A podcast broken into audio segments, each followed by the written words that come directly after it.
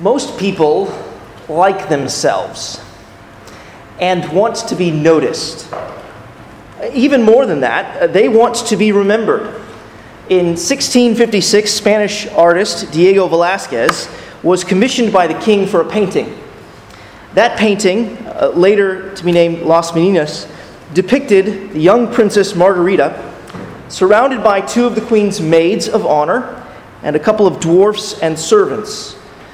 Perhaps most curiously, the king and queen can be seen painted dimly in a mirror in the background, while artist Velázquez painted himself prominently in the portrait, paintbrush and palette in hand.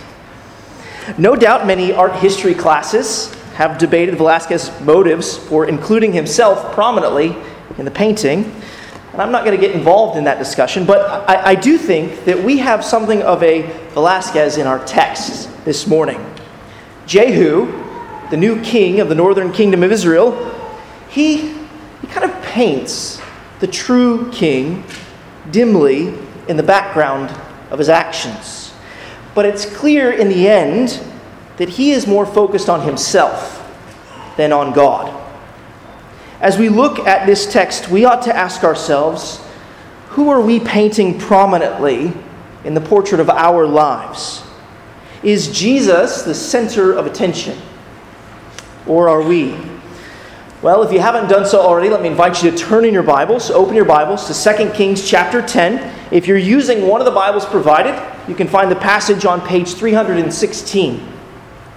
First and Second Kings, they were originally one book, and together their message is that despite Israel's sin and the sins of her kings, God's true king will come. Though the book describes a, a descent, a decline from the golden era of Solomon's reign into the grueling era of the exile, and though the prophets of God, Elijah and Elisha, expose Israel's disobedience to the law of God, the book still concludes with a king, with a son of David being released from prison. And this gives us hope that God will yet fulfill his promises to send a son, to send a son of David to sit on the throne and reign forever. In our last several studies in Kings, our attention has been aimed at the northern kingdom. The focus of 2 Kings chapter 10 remains on the northern kingdom. Jehu, in fulfillment of the word of the prophet Elijah in 1 Kings 19 and 1 Kings 21, has just put to death the son of Ahab and Jezebel. Ahab and Jezebel were the, the horrible royal power couple who introduced Baal worship into the northern kingdom of Israel. And because of this, and because of, of Ahab's murder of God's prophets, Ahab, he came under Yahweh, under God's judgment. So in 2 Kings chapter 9, Jehu has begun to carry out Yahweh's judgment on the house of Ahab. And in 2 Kings chapter 10, the chapter we're looking at together this morning, Jehu continues to carry out the word of the Lord promised by the prophet Elijah. Jehu puts to death more of Ahab's sons, and he puts to death the remaining worshippers of Baal. And there's a reason that the sermon is titled, He Wiped Them Out. He wipes out a lot of people in this chapter. This is a, a bloody chapter of judgment, but a bit like Jesus' parables, it comes with a twist in the end. While Jehu is an instrument of the Lord's judgment throughout most of the chapter, he actually receives his own judgment in the end. He receives his own divine evaluation. And spoiler alert, it's not good there are lessons to learn, not only from Jehu's bloodshed, but also from Jehu's own moral bankruptcy. God used Jehu to prosecute his righteous judgment. And though he was to be commended for some of his deeds, his heart was not right. And when your heart is not right, all is wrong. From 2 Kings chapter 10, we learn that while we must put sin itself to death, Sin's true defeat comes from true devotion to God, which Jehu lacked. We're going to study 2 Kings chapter 10 in three sections under three headings the end of Ahab's house, the end of Baal's house, and the end of Jehu's reign. Let's begin with our first point the end of Ahab's house. And here we're looking at 2 Kings chapter 10, verses 1 to 17. But for now, let's just begin simply by reading the first 11 verses. 2 Kings chapter 10, beginning there in verse 1, reading to verse 11. Now Ahab had 70 sons in Samaria. So Jehu wrote letters and sent them to Samaria, to the rulers of the city, to the elders, and to the guardians of the sons of Ahab, saying, Now then, as soon as this letter comes to you, seeing your master's sons are with you, and there are with you chariots and horses, fortified cities also, and weapons, select the best and fittest of your master's sons, and set him on his father's throne, and fight for your master's house. But they were exceedingly afraid and said, Behold, the two kings could not stand before him. How then can we stand? So he who was over the palace and he who was over the city, together with the elders and the guardians, sent to Jehu, saying, We are your servants, and we will do all, all that you tell us. We will not make anyone king. Do whatever is good in your eyes. Then he wrote to them a second letter, saying, If you are on my side, and if you are ready to obey me, take the heads of your master's sons and come to me at Jezreel tomorrow at this time. Now the king's sons, 70 persons, were with the great men of the city who were bringing them up. And as soon as the letter came to them, they took the king's sons and slaughtered them, 70 persons and put their heads in baskets and sent them to him at Jezreel. When the messenger came and told him, They have brought the heads of the king's sons, he said, Lay them in two heaps at the entrance of the gate until morning. Then in the morning, when he went out, he stood and said to all the people, You are innocent. It was I who conspired against my master and killed him. But who struck down all these? Know then that there shall fall to the earth nothing of the word of the Lord, which the Lord spoke concerning the house of Ahab. For the Lord has done what he said by his servant Elijah. So Jehu struck down all who remained of the house of Ahab in Jezreel, all his great men and his close friends and his priests, until he left him none remaining. We kind of need to begin where these verses end. In verse 10, as part of his inauguration speech, with 70 heads piled up on his left and his right, Jehu reminds us that he is bringing about the fulfillment of the word of the Lord spoken through the prophet Elijah. Specifically, Jehu is fulfilling 1 Kings chapter 21 verse 21 which says and this is this is Elijah's pronouncement from Yahweh to Ahab, Elijah said, Behold, I will bring, this is for the Lord, behold, I will bring disaster upon you. I will utterly burn you up and will cut you off from Ahab, every male, bond or free, in Israel. What we're seeing and what we're about to see is that when Yahweh said he would cut off from Ahab every male, he meant it. He gives his word and he keeps his word. Verse 10, right? Know then that there shall fall to the earth nothing of the word of the Lord. Judgment started with the house of Ahab back in 1 Kings chapter 21 and 22. And Jehu, he reignited the judgment here in 2 Kings chapter 9. And here in chapter 10, we see that God's judgment continues to fall upon the house of Ahab through the death of his 70 sons who lived in Samaria, and more who were there in Jezreel. The author really doesn't want us to miss the fact that Ahab had 70 sons. He mentions it no less than three times. He's not interested in informing us that Ahab had multiple wives and that's how he came to have so many sons. No, he is most interested in searing into our minds that the Lord is true to his word and that just as he promised, he did indeed cut off every male from the house of Ahab. And notice how Jehu goes about ending Ahab's house. He writes letters to the rulers of the city. Do you remember how the episode began with Naboth and Jezebel? She wrote letters. Here we are back to writing letters to the rulers of the city. And he writes to these rulers of the city, he says, Okay, guys, it's time for a fight. Okay? You pick the best of your master's sons, you sit them on your father's throne, and we're going to have at it. And they decide, we can't do that. He just put two kings to death. We can't take this guy on. So they write him back and they say, Look, look, we're yours.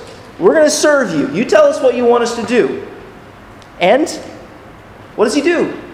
He asks for the heads of Ahab's sons. And you know, because he is a prime customer, they agree. They decapitate Ahab's 70 sons and they rush the delivery. It's at this point that Jehu delivers his inauguration speech. In his speech, Jehu not only appeals to Elijah's prophetic word in 1 Kings 21 as the warrant for his actions, but he also points out that those in power are coalescing to him. Uh, the purpose of this is to make plain that he is, in fact, beyond a shadow of a doubt, he is the new king in Israel, in the northern kingdom. No one should challenge his rule, for those in power will act on his behalf. Just think of the effect of delivering this speech with these piles of heads on the ground to the left and right. Jehu's assertion of total domination does not end there. For in verses 12 to 14 of this chapter, uh, Jehu, he meets men from the southern kingdom. And as it turns out, they're on their way to visit Ahab's sons and Jezebel. Now, word must not have reached them about the fate of Jezebel and Ahab's 70 sons. They confess that they're relatives of Ahaziah. He's actually now dead. He's the now dead king of the southern kingdom. Because intermarrying took place between Ahab's house and Ahaziah's house, these 42 men are now considered not merely sympathizers, but sons of Ahab. And they're on their way to this family reunion, but they clearly failed to call ahead. Jehu does not leave anything to chance. He will not have anyone threaten his throne. So he puts these distant relatives of Ahab to death. What takes place in verses 15 and 16 brings out a demand that Jehu has been making. It brings out a demand for loyalty to Jehu. Jehu asks this guy, Jehonadab, to join him in his zeal for the Lord.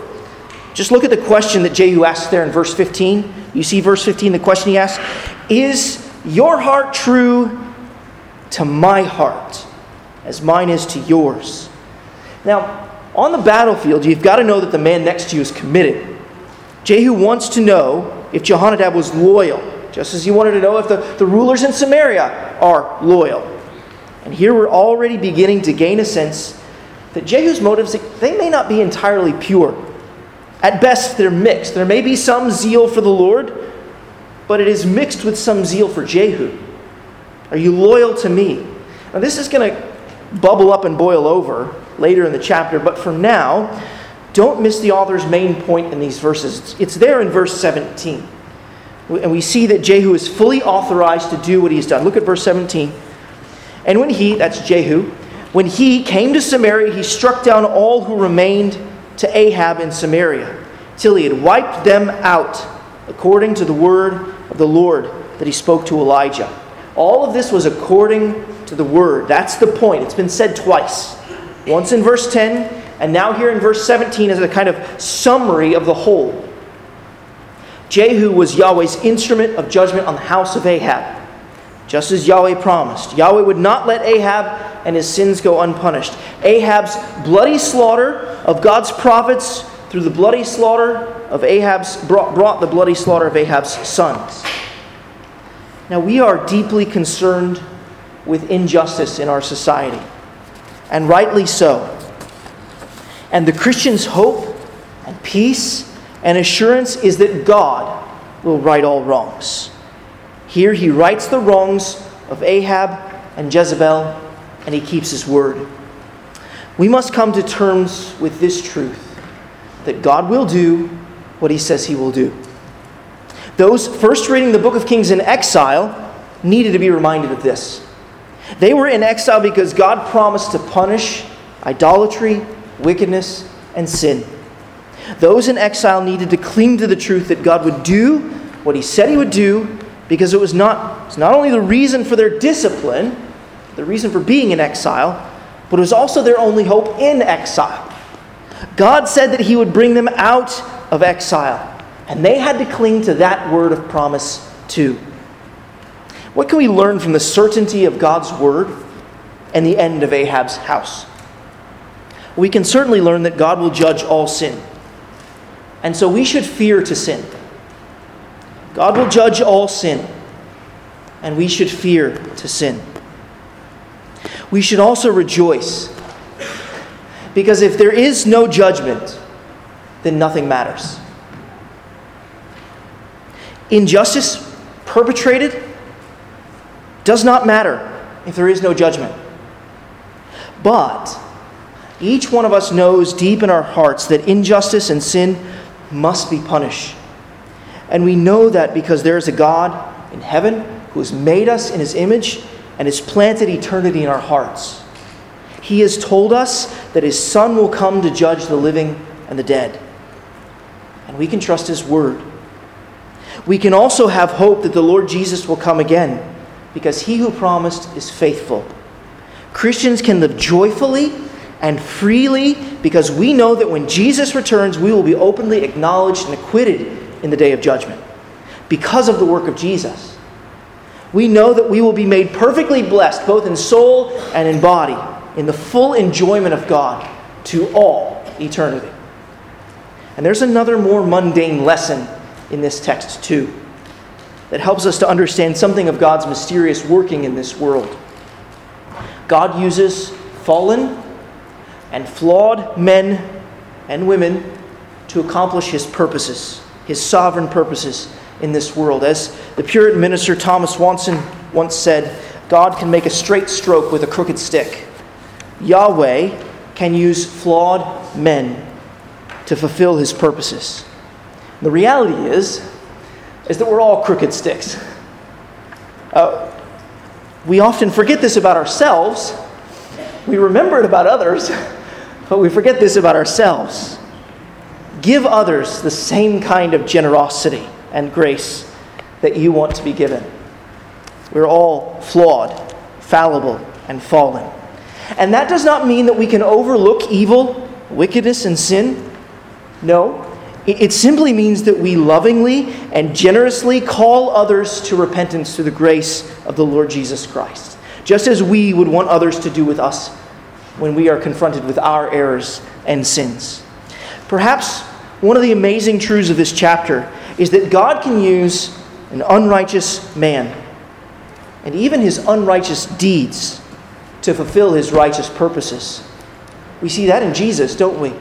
And in Pilate's actions and the crowd's actions. This is true of our God. This chapter will, will bear this out in full. It will be especially on display in Technicolor, kind of in the next portion of our text. But even here, we're beginning to see glimpses of Jehu's self interest, his demands for loyalty from both the leaders of Samaria and Jehonadab.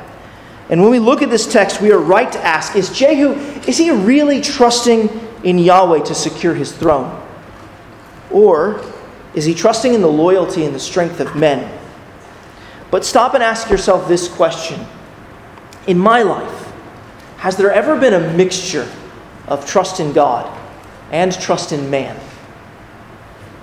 Have, have I ever leaned perhaps more heavily on man for my safety and my security?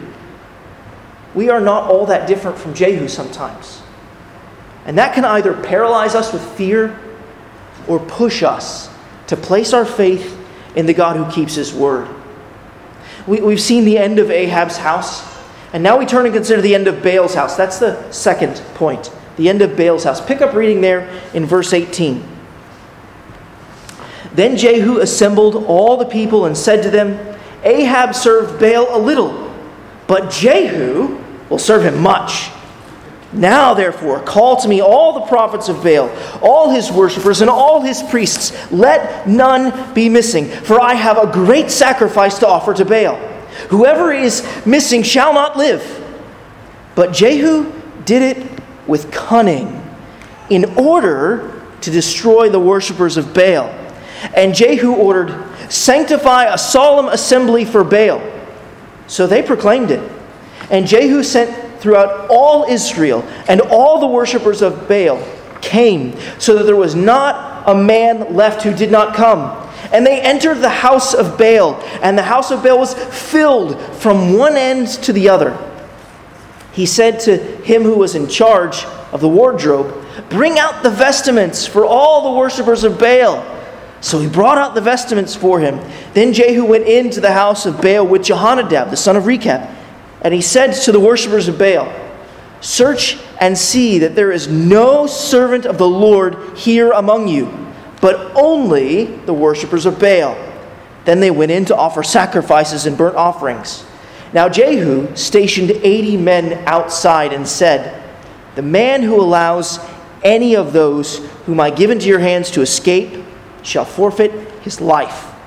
So as soon as he had made an end of offering the burnt offering, Jehu said to the guard and the officers, Go in and strike them down. Let not a man escape.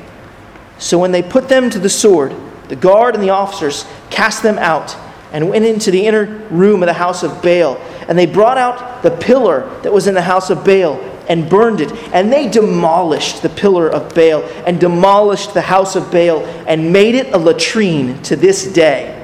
Thus Jehu wiped out Baal from Israel. What are we to make of this scene? There is the judgment upon Baal and those who worship him, but this judgment, it, it occurs through deceptive means. One minute we cringe, and the next we rejoice. Follow the chain of events closely. Jehu has arrived in the capital city of Samaria. This is the home of his new throne as the northern uh, as the king of the northern kingdom. And after scooping up Jehonadab along the way, he assembles the people and proclaims to them that business will not go on as usual. Right? You, you, thought, you thought that Ahab was a great worshiper of Baal. Well, I'm going to show you something that you haven't seen before. There's going to be an intensification of Baal worship. And as readers, our first question is what?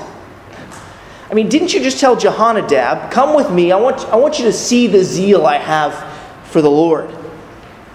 And now you're telling us you're going to increase Baal worship. I thought we were going to get something different than Ahab. Something's not quite right here. And we as readers, we sense that. And indeed, the author, he lets us in on a little secret. But those in Jehu's hearing, they don't have this information. And as the scene progresses, we, we begin to see what Jehu is up to. He's deceiving the worshippers of Baal, he's leading them like sheep to the slaughter. He appears to be calling for a party, a great feast, worship festival, but in reality, it's an ambush. Jehu's careful with each step. Right? He makes sure that all the worshippers of Baal are there. He threatens to put them to death if they don't turn up. But then he quietly ensures that all of the worshippers of Yahweh are absent. And this is where Jehu made Jehonadab prove his loyalty.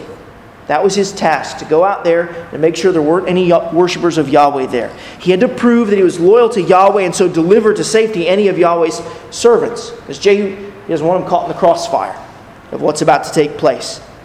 Jehu asks for the worshippers of Baal to be adorned in their, their religious attire, their Sunday best and their priest vests. They will die as they have lived, devoted to Baal. This is what the worship of false gods, this is how false worship will end in judgment. Consider that. If you worship anyone or anything other than the God of the Bible, it will end in judgment. Consider the end and be wise. The fear of the Lord is the beginning of wisdom. Jehu and his crew not only put to death every Baal worshiper in that house, but they destroyed the pillar dedicated to Baal and they burned the house down. And to add insult to injury, they made it a latrine. Now, some might say that this was that this iteration was an eminently more useful facility. But the bottom line of, of it all is that Jehu wiped out Baal from Israel. You see that in verse 28. And in some respects, this is a victory, right? We don't like the blood. We don't like the urine. We don't like the deceit. But wasn't this a right and righteous thing for Jehu to do? Matthew Henry wrote of this God is not the author of any man's sin, but even by that which men do from bad principles, God serves his own purposes and glorifies his own name, and he is righteous in that wherein men are unrighteous. So, yes, God is righteous in his judgment, even where Jehu acts unrighteously in carrying out God's judgment. Jehu has no warrant for deceit. He has no warrant for deceit. And yet, he has divine warrant for destroying, for wiping out false worship in Israel. This afternoon, you should go back and read Deuteronomy chapter 13. There, the people of Israel were repeatedly told that they were to destroy false worship in Israel. Every remnants of it, they were to destroy it all. They were to put to death those who sought to entice them away from the worship of Yahweh, sought to entice them to the worship of false gods. In that chapter, in Deuteronomy 13, Moses mentions a prophet and a dreamer of dreams. He says, Look, if this guy comes along, he starts telling you these things, to pull you away, you put him to death. And then, if there's a son of your mother's brother, if this son of Israel comes along, he entices you away, you put him to death. And then Moses goes on yet again. He says, By the way, if there's a whole city who's devoted to false worship, he says this in Deuteronomy 13 15, there's a city that's devoted to false worship, you put the whole city to death. You gather all of their possessions in the town square, and you burn the city and all its spoil with fire. False worship was not to be tolerated in Israel. And what did Jehu do here? He gathered all of the culprits of Baal, all of their worshippers, he gathered all of their religious possessions, and he burned the house down. Apart from his deceit, didn't he do what was right in the sight of the Lord?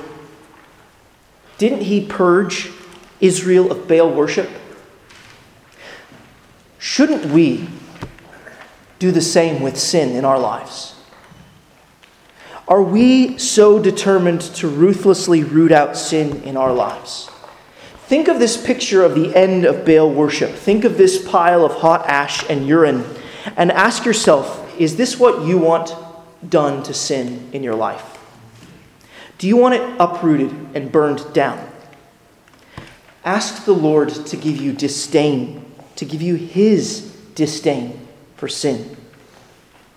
What about for us as a congregation? This is what was taking place in the corporate life of the people of Israel. Jehu is eliminating Baal worship throughout the land. Do we as a church want to be marked by holiness? Now, we're obviously not Old Testament Israel. The instructions in Deuteronomy, obviously carried out here in 2 Kings, were for Old Testament, were for the Old Testament people of God, for their life in the promised land, and yet these principles actually apply to us. Moses said in Deuteronomy chapter 13, verse 5, So you shall purge the evil from your midst. And that's what Jehu did. And did you know that the Apostle Paul uses those same words of the New Testament church? in 1 Corinthians 5. Paul, he basically yells at the church in Corinth. A man in their church professed to be a worshiper of Jesus, and he was fornicating with his father's wife. In verse 2 of that chapter, he says, And you are arrogant. Ought not you rather to mourn? Let him who has done this be removed from among you. Paul doesn't tell the church to stone the man or to burn his house to the ground. No, instead, he instructs the church to practice church discipline, to, to excommunicate him, because he's telling a lie about what it means to be a worshiper of Jesus. Just like you cannot be a worshiper of Baal and a worshiper of Yahweh at the same time, so you cannot be a worshiper of Jesus and a worshiper of sexual immorality at the same time. That's what that man was. He was a worshiper of sexual morality. And Paul says you cannot allow him to remain a member of your church because he's going to lead other people astray. A little leaven leavens the whole lump. And Paul quotes Moses So purge the evil from among you. And that's why Jehu couldn't leave Baal worship in Israel either. That's just what Moses was warning about with respect to false prophets and sons and worthless men who lead cities astray in Israel. Paul says, Brothers and sisters, you've, you've, you've got to do something about this. But why? Why did the church in Corinth need to cleanse out this evil. Listen to what Paul says in 1 Corinthians chapter 5 verse 7. Cleanse out the old leaven that you may be a new lump, as you really are unleavened. For Christ, our Passover lamb, has been sacrificed. Paul is concerned for the purity of Christ's church, and he is concerned that God's grace in Jesus Christ may not be tainted. Yes, the church is full of sinners, and we are going to sin. But we do not go on sinning so that grace may increase. Just as God's redeeming grace was revealed in the Passover, and that should have encouraged Israel to remain holy in their worship of Him, so God's grace in Jesus Christ, our Passover lamb, ought to encourage us to pursue holy worship of Jesus. Now, we don't put unrepentant sinners to death. We don't pursue what's prescribed in Deuteronomy 13 and prosecuted in 2 Kings chapter 10. We don't put unrepentant sinners to death or burn their houses down or make them latrines. That's not what Paul instructs. He says, put the unrepentant sinners out of the church membership and away from communion so that their sin may be put to death. Put them out so that they may put away their sin and so return to Jesus and be saved. Our worship, including our practice of church membership and discipline, is to be holy. It's to be directed by God and to God alone. It's to be focused on Jesus. But that can't be done when there are idols and false gods competing for worship. False worship must be purged from among us. And here's where the lesson of 2 Kings chapter 10 comes shockingly home to us. False worship is not simply in abandoning obvious sins like sexual immorality or, or, or whatever uh, sin of the society we see that's out there that we are particularly enraged by. False worship is not something only found out there, it's something that's found within our own hearts. False worship is even found in half hearted worship. It's found in worship uh, according to my way instead of God's ways. In other words, false worship doesn't just take place in Baal's house, but in the houses of our own hearts. Jehu's eradication of Baalism did not ensure true religion in Israel or in his own heart. Just because you get rid of one form of false religion doesn't mean you've gotten rid of all forms of false religion. In the close of this chapter, we learn that sin's true defeat comes through true devotion to God. And Jehu, he wasn't truly devoted to God. And if we're engaging with the scriptures honestly, then we've got to ask ourselves are we truly devoted to God? We've seen the end of Ahab's house. We've seen the end of Baal's house, and now we turn and consider the end of Jehu's reign. And this is our third point the end of Jehu's reign. Follow along as I read chapter 10, beginning there in verse 28. Thus Jehu wiped out Baal from Israel. But, notice that contrast, right? Thus Jehu wiped out Baal from Israel. But Jehu did not turn aside from the sins of Jeroboam, the son of Nebat, which he made Israel to sin. That is, the golden calves that were in Bethel and in Dan. And the Lord said to Jehu, because you have done well in carrying out what was right in my eyes, and have done to the house of Ahab according to all that was in my heart, your sons of the fourth generation shall sit on the throne of Israel.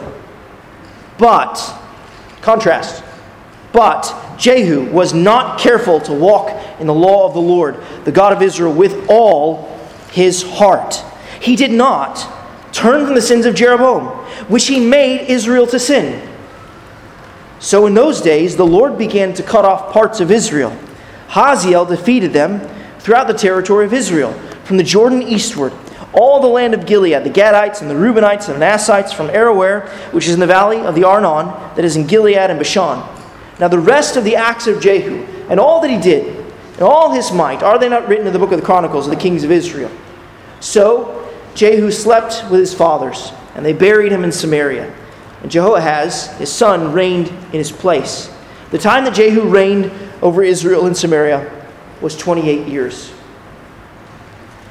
Now, looking upon Jehu's eradication of Baalism, some scholars have called Jehu righteous Jehu. That is an overly optimistic perspective on Jehu. If anything, the verses we have just read reveal to us that Jehu is half hearted at best. And a half heart masquerading as a whole heart is nothing but a hypocritical heart. Now, Jehu's half hearted devotion to the Lord is seen in verse 29. You see that there? Where we're told he did not turn aside from the sins of Jeroboam the son of Nebat, which he made Israel to sin. That is, the golden calves that were in Bethel and in Dan. To remember what is going on here, you have to remember what took place in 1 Kings chapter 12. There, Solomon's kingdom was divided in half. That's how we get the northern kingdom of Israel and the southern kingdom of Judah. Solomon's kingdom is divided in half, with Jeroboam becoming the king of the northern kingdom of Israel. Jeroboam didn't want the people of his kingdom, people in the north, traveling down to the southern kingdom to worship Yahweh. That's where the temple was. So, he set up these centers of worship in Bethel and Dan. As one believer observed, Jeroboam led the people of Israel of the northern kingdom into idolatry because of his insecurity. Right? He was afraid of losing his people to the southern kingdom. And here is the insanity of insecurity and idolatry. The Lord of heaven and earth, Yahweh God, he promised Jeroboam in 1 Kings chapter 11 verses 38 and 39 that if he walked in the ways of the Lord and did what was right in God's sight, that the Lord would make Jeroboam a sure house. There was a way to guarantee an ongoing dynasty, to be faithful to the Lord. But he was afraid. He was more afraid of losing people than he was of trusting the Lord, of fearing the Lord. His insecurity led to idolatry. And we see it still has, generations later, ongoing effects. And Jehu, well, he's a bit like old Jeroboam. He is the one who called for, even demanded loyalty from the rulers of Samaria and Jehonadab he is unwilling to fully trust Yahweh. We know that he's unwilling to fully trust Yahweh because fully trusting Yahweh would have meant demolishing the golden calves in Bethel and Dan. Right? And these golden calves, we remember them from when Aaron set them up in the wilderness and God judged the people of Israel for them. And yet, they're continuing on in this form of worship that they know is hated by God fully trusting Yahweh would have allowed, with an open hand, his people to travel to the southern kingdom to worship Yahweh at the temple in Jerusalem. And this would have been in accordance with what Yahweh declared in Deuteronomy 12. There in Deuteronomy 12, it was made plain, as with all of life, worship is ordered by God. It's guided by his laws and decrees. God's people worship God according to what is either expressly enjoined upon them in the scripture by explicit command or by a good and necessary consequence that may be deduced from the Scripture. We cannot just do what we want to do in worship. We've got to do what God says to do in worship. In Deuteronomy 12, it's painfully plain that worship is ordered by God and directed to the place that He determines. In, in this era, in 2 Kings 10, in this era, that meant Jerusalem, where the temple was located. For now, worship is ordered by God it's directed to the place He determines, and it's defined by His means. God tells His people the what, the where, the when, and the who of holy worship. But here is Jehu persisting in Jeroboam's sin of worshiping Yahweh according to his own desires. Right? Do you see how he exalted himself above God? He is, in effect, saying to Yahweh, Look, I know that you said we've got to worship in Jerusalem. I know that you said, We shall not make for yourself a carved image or any likeness of anything that is in heaven above, or that's in the earth beneath, or that's in the water under the earth. I know that you said, You shall not bow down and serve them.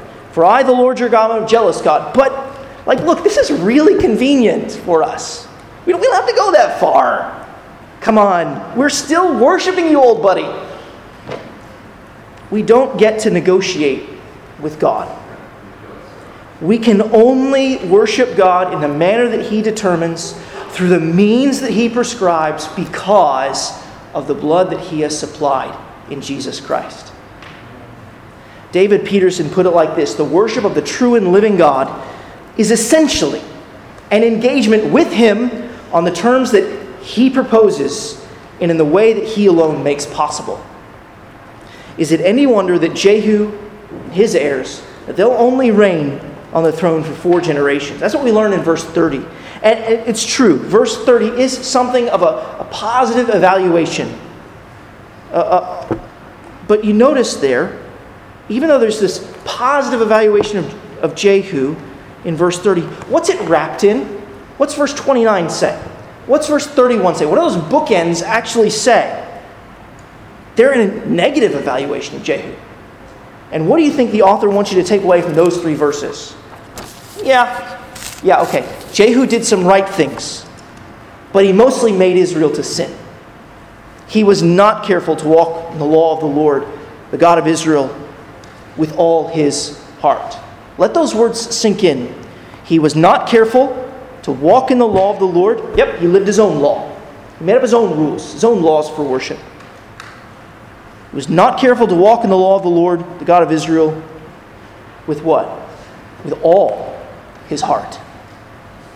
And when you think of what God wants from his kings, this is it. He wants his kings and his people to walk in the law of the Lord with all of their heart.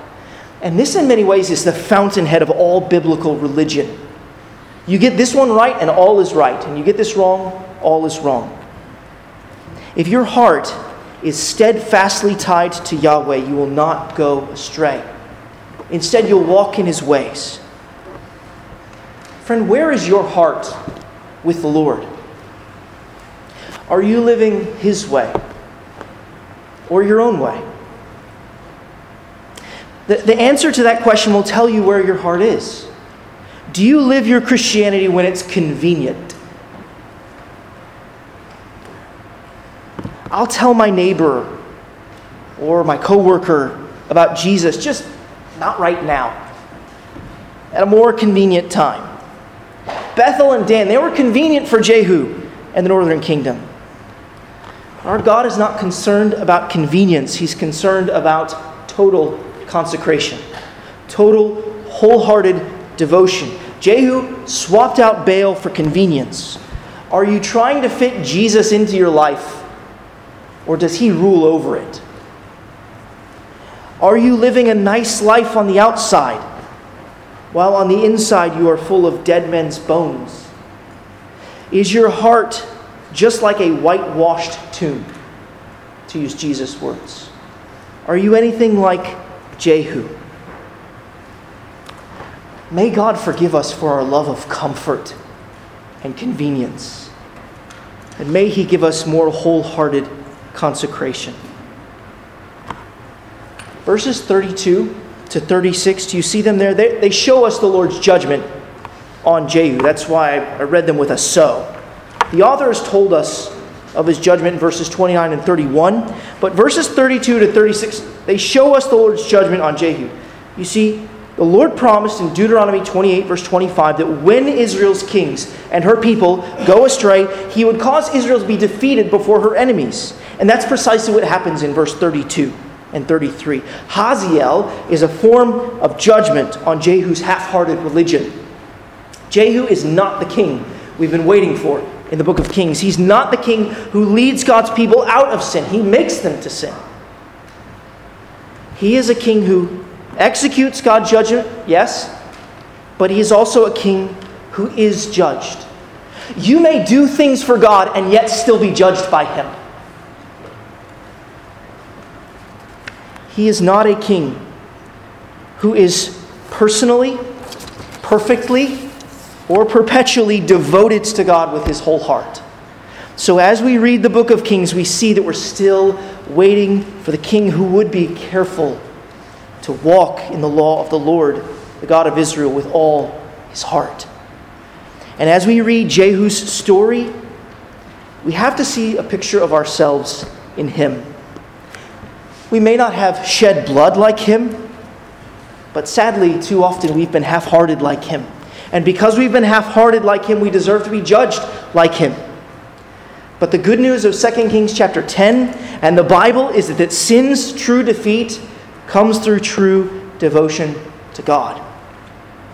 While Jehu wasn't the king we've been waiting for, the king we have been waiting for has come. Sin has truly been defeated in Jesus because he was wholly devoted to the Lord. Jesus and Jesus alone was the only one who ever personally and perfectly and perpetually kept the law of God. He was careful to walk in the law of God, the God of Israel, with all his heart. He was the only one who never turned aside from the right or to the left. He was the only one who ever walked in all the way that the Lord God commanded. And though he was perfectly loving and perfectly sinless, he was punished in his death on the cross for the sins of unloving, half hearted lawbreakers like you and me. Still, three days after his death, God the Father raised him from the dead, vindicating him and proving to us all that he was the sufficient and all satisfying sacrifice for our sin. Through his saving work, he has secured an eternally long life in the promised land of heaven for all who are united to him in love and faith. Unlike Jehu's heirs, Jesus' heirs will reign for far longer than four generations. Jesus' heirs will reign with him for all eternity.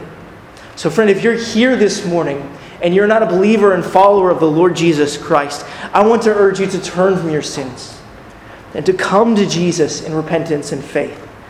Turn from your life of love of self, from your insecurity, from your idolatry, from your half hearted devotion, and trust in the loving life of the Lord Jesus Christ. Believe that He lived for you, the life of love that you have not lived. Believe that He died for you, devoted to God the Father. And believe that His resurrection proves that love is one, and that His blood covers all of your sins brothers and sisters, sin's true defeat does come through true devotion to God. It comes through Jesus' true devotion on our behalf. And now Jesus calls us on to true devotion to God as well. He calls us out of our half hearted obedience to wholehearted obedience unto God. Jesus, by the ministry and power of the Holy Spirit, has equipped us for every good work. We can overcome sin and temptation, not fully and finally in this life, but truly and meaningfully. Sin really does no longer have dominion over God's people. We can no longer make excuses when he who is in us is greater than he who is in the world.